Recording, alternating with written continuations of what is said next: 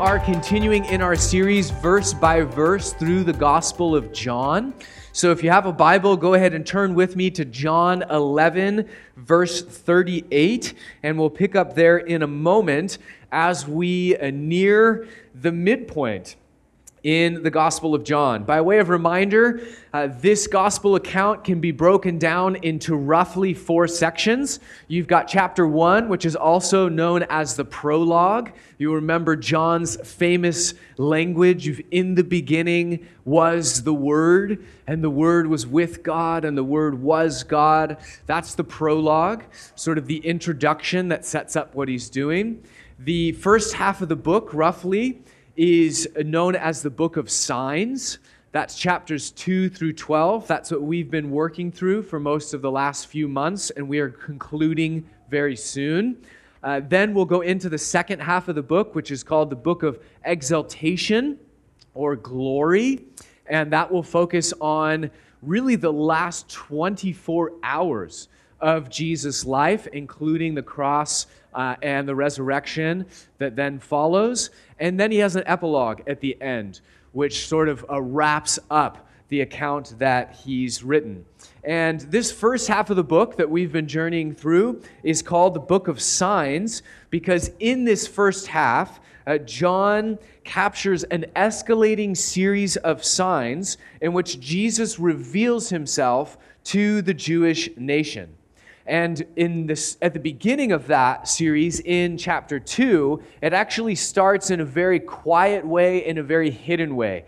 Uh, Jesus is in Galilee, way kind of off the beaten path, uh, and he's at a wedding, and he turns water into wine at that wedding. That's the first sign that John records for us. Uh, but even in that little uh, back corner of the uh, nation, the people at the wedding don't even truly know what has happened. So it starts with a sign that's very off the beaten path, it's very secretive, but then if you go back and reread those chapters and look at the signs that we've been studying and unpacking over the last few months, you'll see that they become more and more public, and that Jesus becomes more and more obvious in what he does and what he says. Uh, and though Jesus did and perhaps said hundreds or even thousands of things that would have been worth recording and would be uh, encouraging to us in our faith, John has chosen uh, seven signs that he's handpicked and highlighted for us through the first half of this book. And that number seven is not a random or incidental, it's actually significant from the perspective of the author. He's chosen seven because in the Jewish culture in which he's writing, uh, seven signified completion or fullness or wholeness. If you think of the word sufficiency or the language even of full and final revelation, that's embedded for them in this concept of seven. And so in a sense, John, the author, is saying, hey, this is all you need in order to believe. This is sufficient. Seven is enough.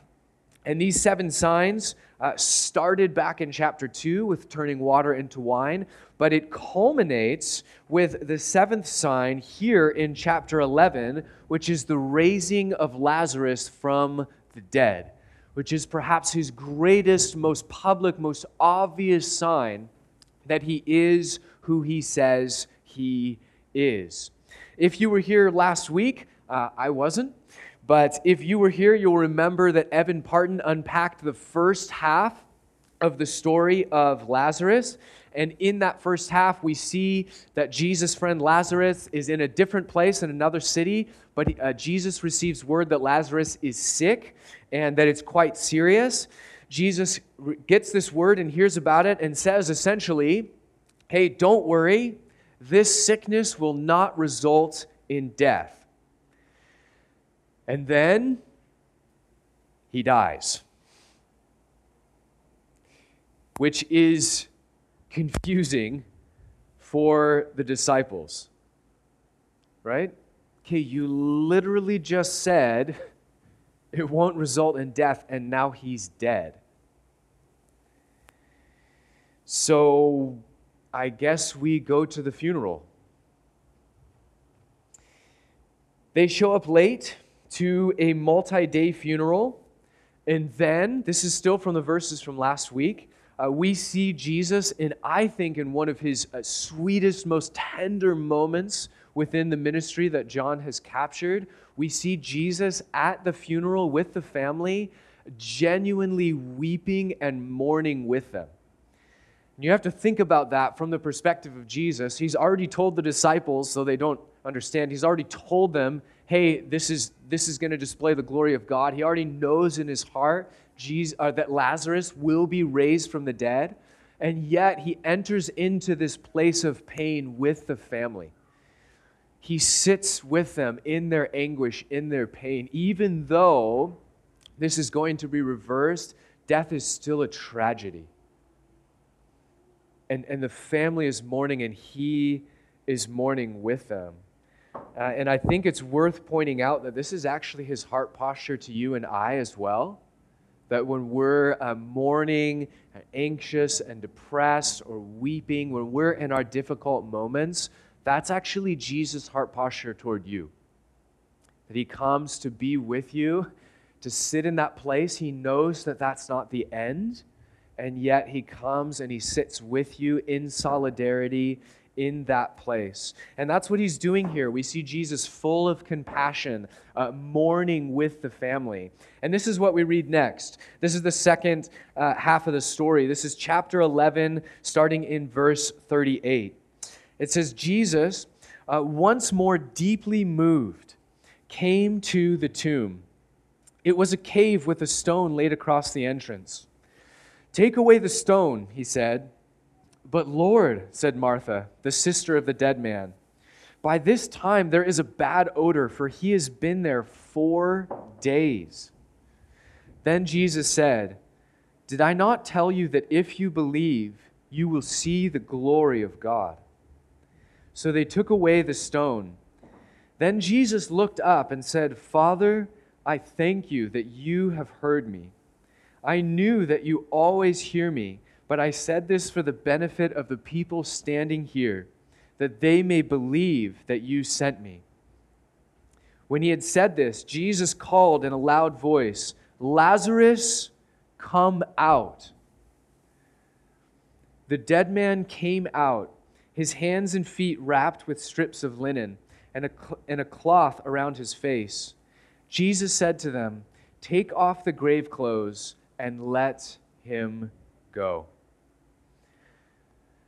Let's pray.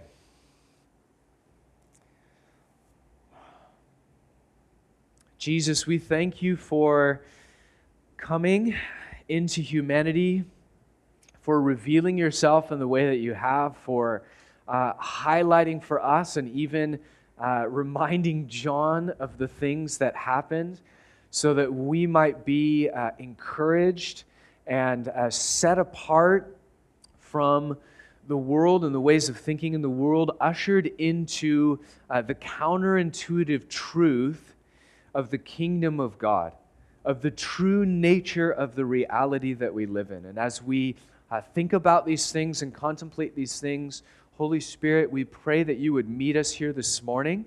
There are so many forces and so many voices that are attempting to mark us and shape us and uh, tell us what they believe is the true nature of reality.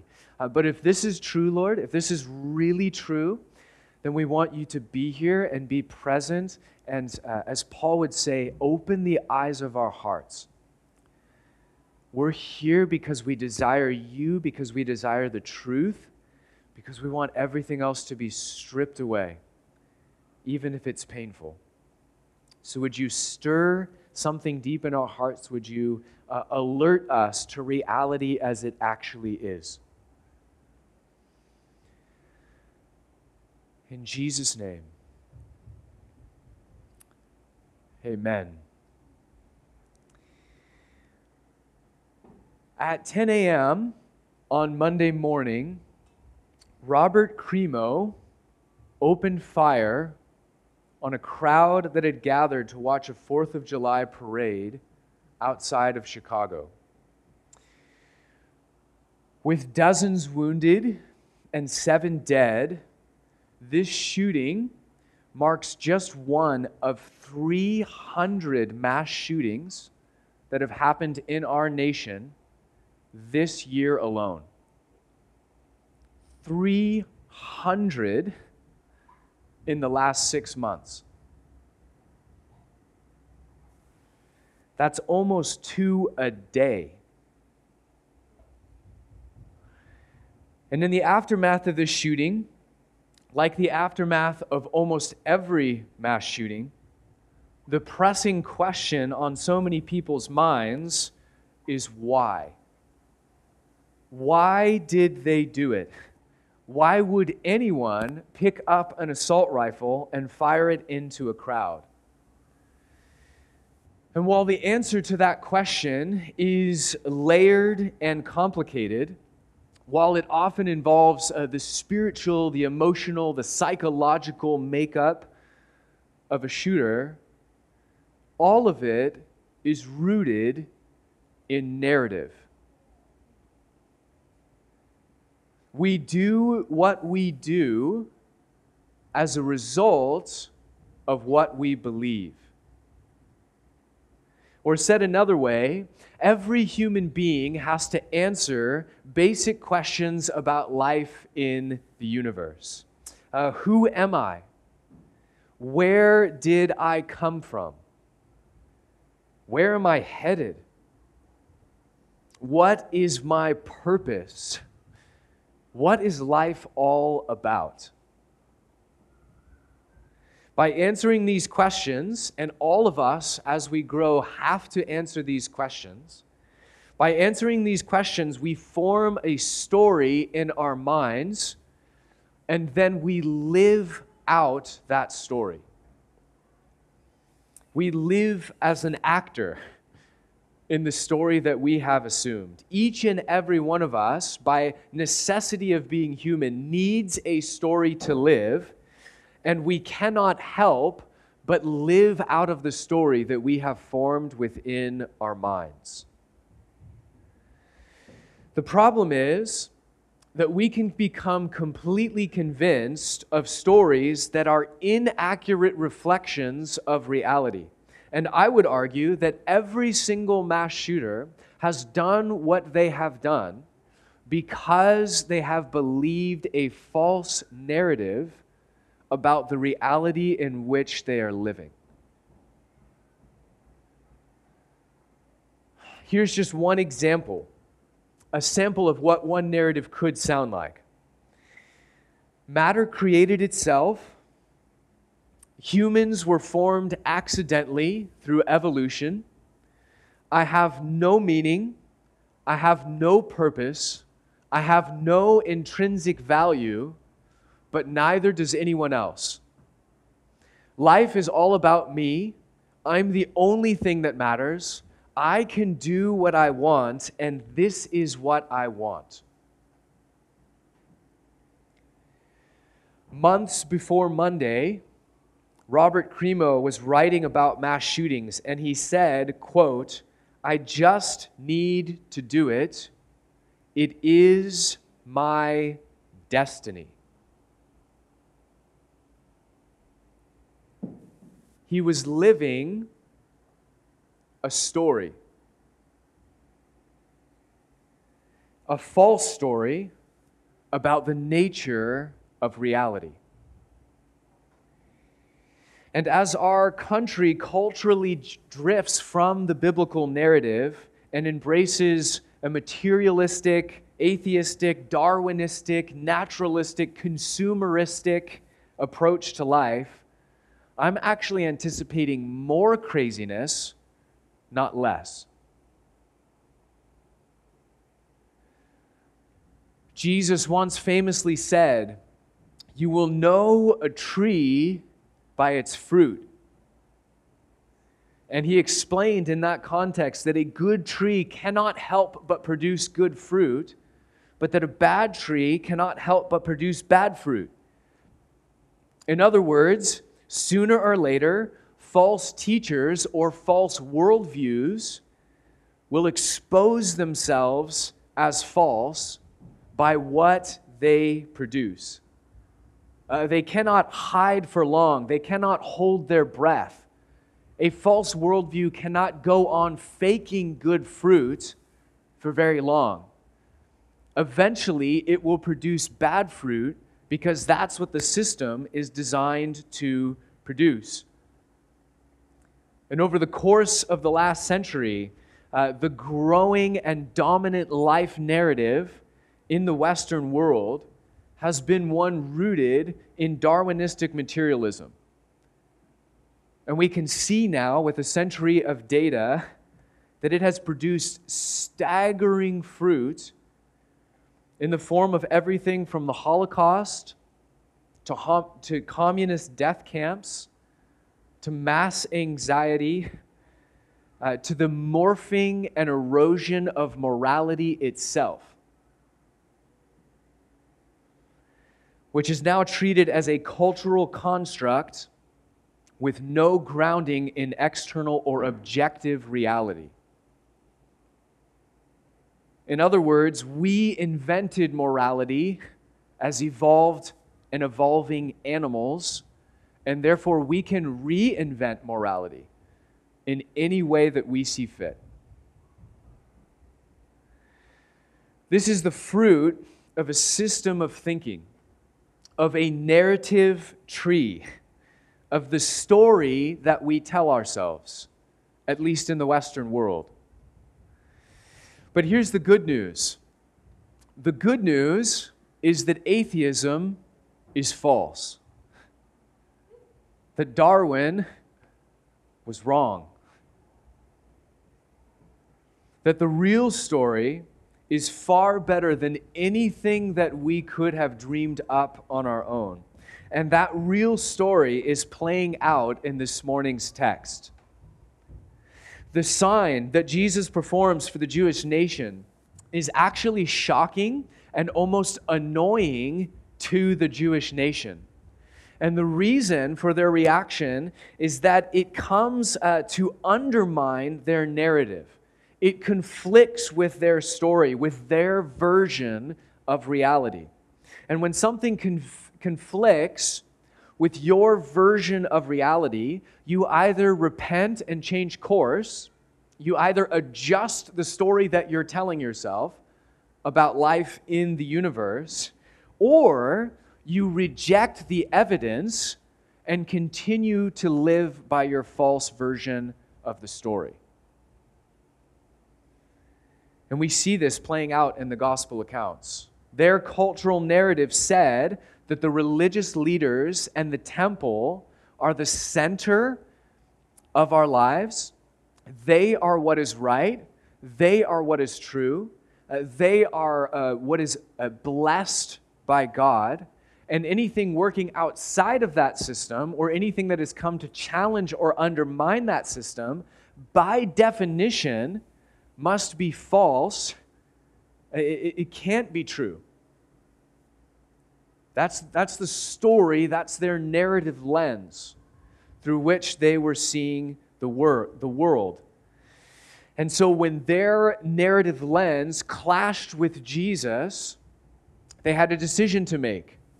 Do we revise our story? Do we repent in the biblical language and change course and follow him? Or do we cling to our version of the story and reject Jesus and all of the signs and miracles which he is performing? That's the tension inherent in the first twelve chapters of the book. What is the Jewish nation going to do? And something similar is happening in today's culture. We live in a culture that is increasingly embedded in philosophical naturalism, in which Darwinian evolution is the background assumption, not just for science, but for law and politics and gender studies and everything else in life is now being grounded in those assumptions. We live in a culture in which natural laws and empirical data are given almost godlike status. They are what is true. They are what matters. and anything operating outside of that system, anything that would seek to undermine that system, by definition, must be false. Jesus and his miracles and his signs lie outside of the very definition of naturalistic truth. And so, like the Pharisees and the system that they're working in, they now have a choice to make. Are we going to repent? Are we going to change the story by which we're living? Are we going to adjust to fit this new data that's coming in? Or are we going to reject those things outright? And it's not hard to see that on a cultural level, our society has chosen the second option. They've chosen to reject Jesus, to reject the Gospels, to reject the signs and miracles, to come up with an alternative explanation for those things so that they don't have to adjust the story by which they're living. There's simply no room for those things within the worldview that they've created, and there's no room for them to question their own worldview. The problem is that this happened. There was a real man named Lazarus who sat in a tomb for four days. His flesh was dead and rotting. The stench of that place, most of us have never smelled something as horrific as the smell that would have come out of that tomb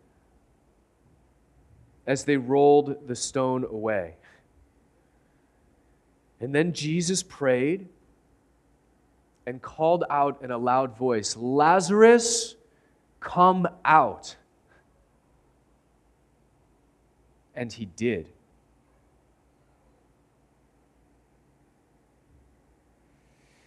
Whatever happened in that tomb, in that moment, defied every natural law on the books, as Lazarus literally walked out of the tomb alive again. But if this really happened, then in order to live accurately in this world, we have to live within this frame. We have to live in light of this reality, in everything that we experience. Sickness and death, mourning and joy, faith and skepticism, work and parenting, studying and going to the gym, loving your neighbor and your family, paying your bills and engaging on social media. Everything that you say and think and do then needs to be done within this resurrection frame. Because this is real, this happened. It happened to Lazarus, it happened to Jesus, and if you follow Jesus, it will happen to you.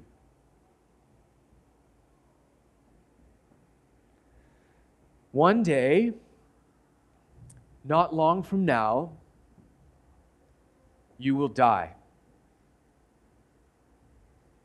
Your life will slip from your physical body.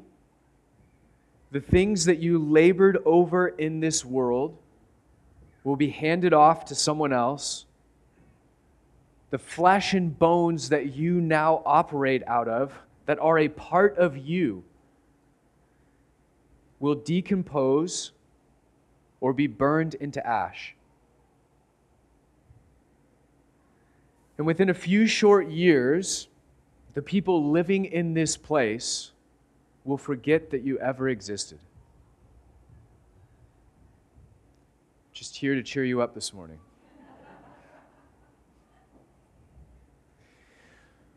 But when that happens, the atheists and agnostics, who are your family members and your coworkers and your neighbors and your friends, will have nothing to say.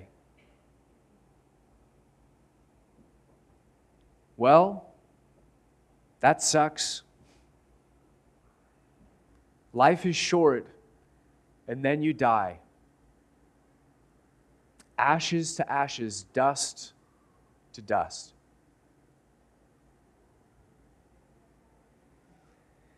They will have nothing meaningful to say in that moment. Just as they have nothing to say to mass shootings or cancer victims or car accidents or anything else.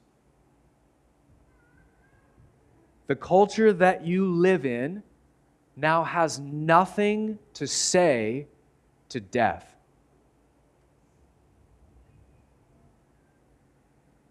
No hope beyond that moment. But walking across the chaotic sea of Western culture is Jesus of Nazareth. And he does have something to say.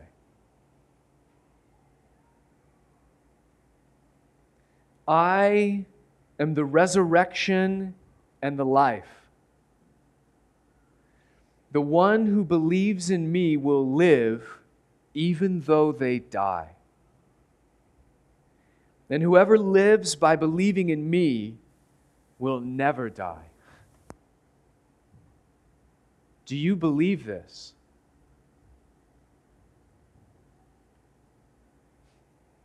Or do you believe something else? Something different? Something less. Because believe it or not, there will be a resurrection of the dead. There will be a time when Jesus returns in glory and in effect says over your tomb, Jenny, come out. Richard, come out. Carry, come out, and you will.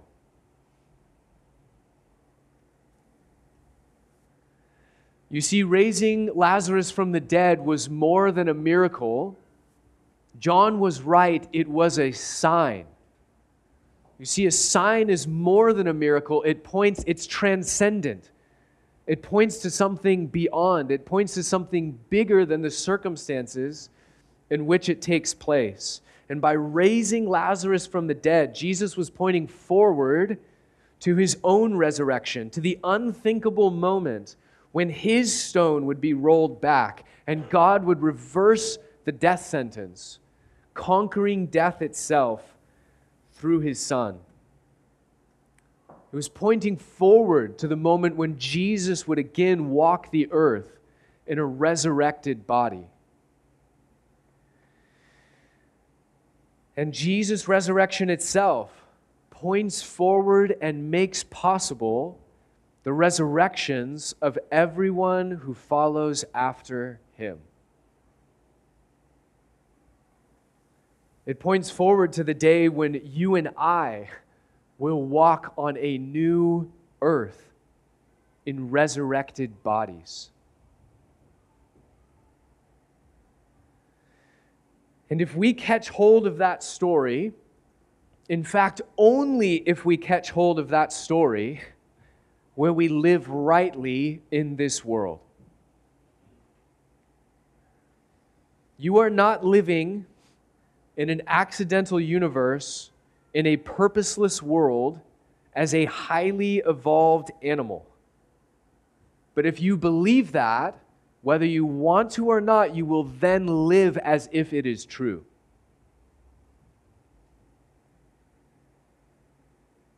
Instead, you are living in a highly intentional world in which everything is loaded with purpose and meaning. You live in a world, everything that happens in your life, everything that you can or will experience is happening between Jesus' resurrection and your resurrection. That's the frame, that's the story, that's the narrative in which we live. If we lose sight of that story, we will live in a way that does not make sense. If we are alerted to that story, if we catch wind of it, then we have a chance to live in this life in a way that actually makes sense based on what's coming. This is your story. This is your narrative. Now we go and live as an actor in that world, in the world of resurrection. Let's pray.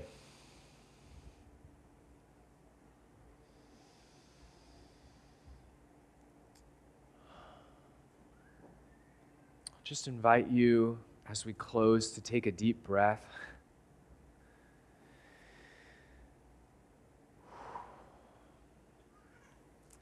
And I want you to conceptualize in your mind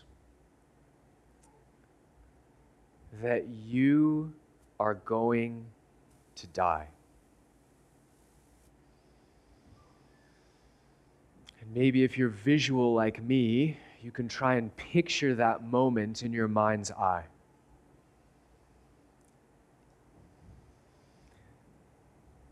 It could be tomorrow,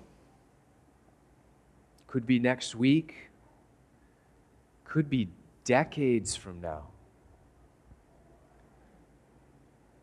But whenever it is, I want you to try to picture that moment. Your last days, your last moments, when your final breaths are slipping away. When all the things of this world begin to fade.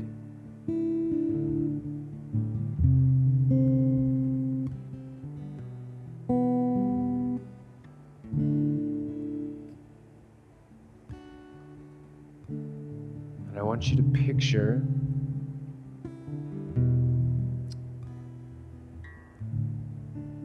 what happens next.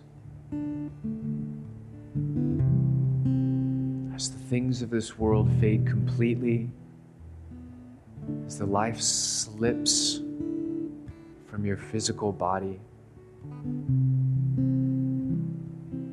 I want you to picture, if you can, what happens next.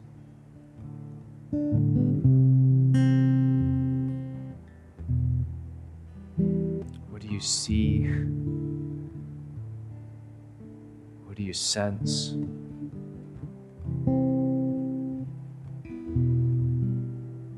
What do you believe is waiting for you in that moment?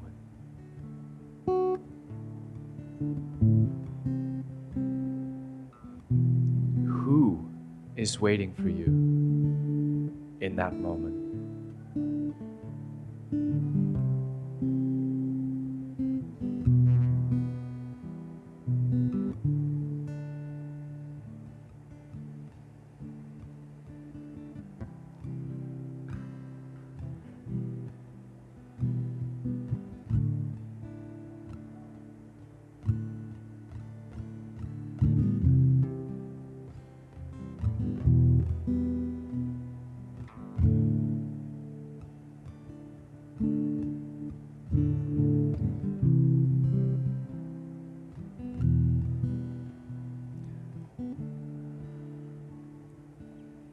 As you're picturing that place, and, and the people who will be there waiting for you, what that will feel like, what that will look like, I want you to move it in reverse. I want you to rewind from that moment back through the years For some of you, it will be decades that you still have to live. And back into this moment.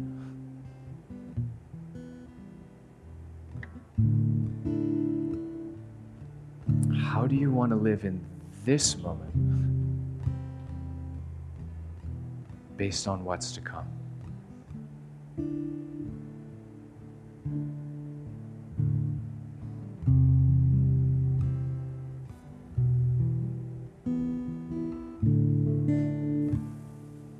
The things you love, the things you chase, the things you fear,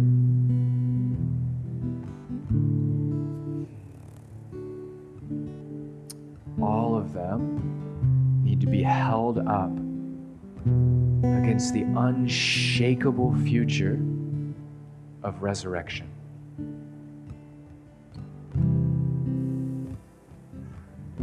Can you do that this morning? Can you hold the real, raw, momentary things of this life up against the backdrop of the resurrection that's coming? Only if our sights are set on that future place will we know how to live today.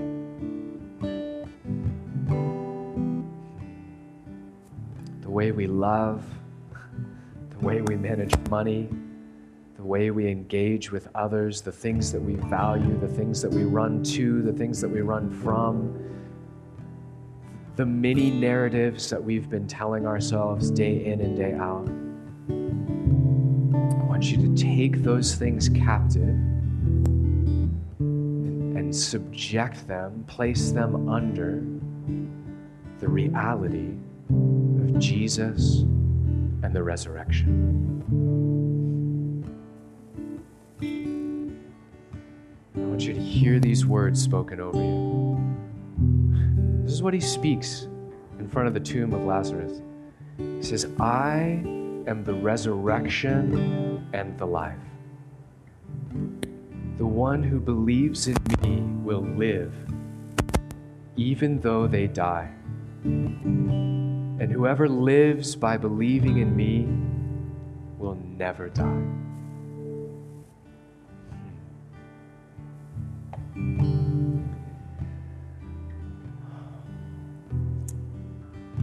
Jesus, we submit our lives to you this morning,